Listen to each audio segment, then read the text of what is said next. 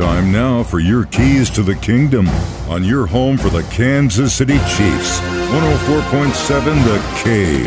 This is the first year we're going to see defensive back Justin Reid wearing the red and gold. This is what he had to say last week after his first OTAs with the team. Yeah, um, I think everything is going well. I mean, the culture here is phenomenal. Um, all the resources in the world that you could ever ask for, great coaching.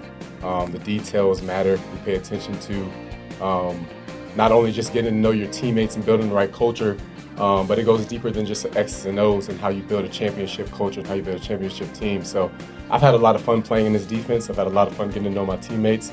The locker room is great. It's full of a bunch of good guys. Yeah, um, I think it's because the defense is so versatile. And not only do we have like 100 plays that we're able to just game plan and pick and choose which weapons we want to use against opponents coming into the future, um, but also taking advantage of opportunities like this where we get to play against our offense which is you know, undoubtedly one of the most firepower stacked offenses in the league. So when you get to play against those guys every day, you know, iron sharpening iron, it makes the whole team better. Those are your keys to the kingdom. Brought to you by Dr. Mark Melson, the doc that rocks. Now at Springview Dental Care, and your home for the Kansas City Chiefs, 104.7 The Cave.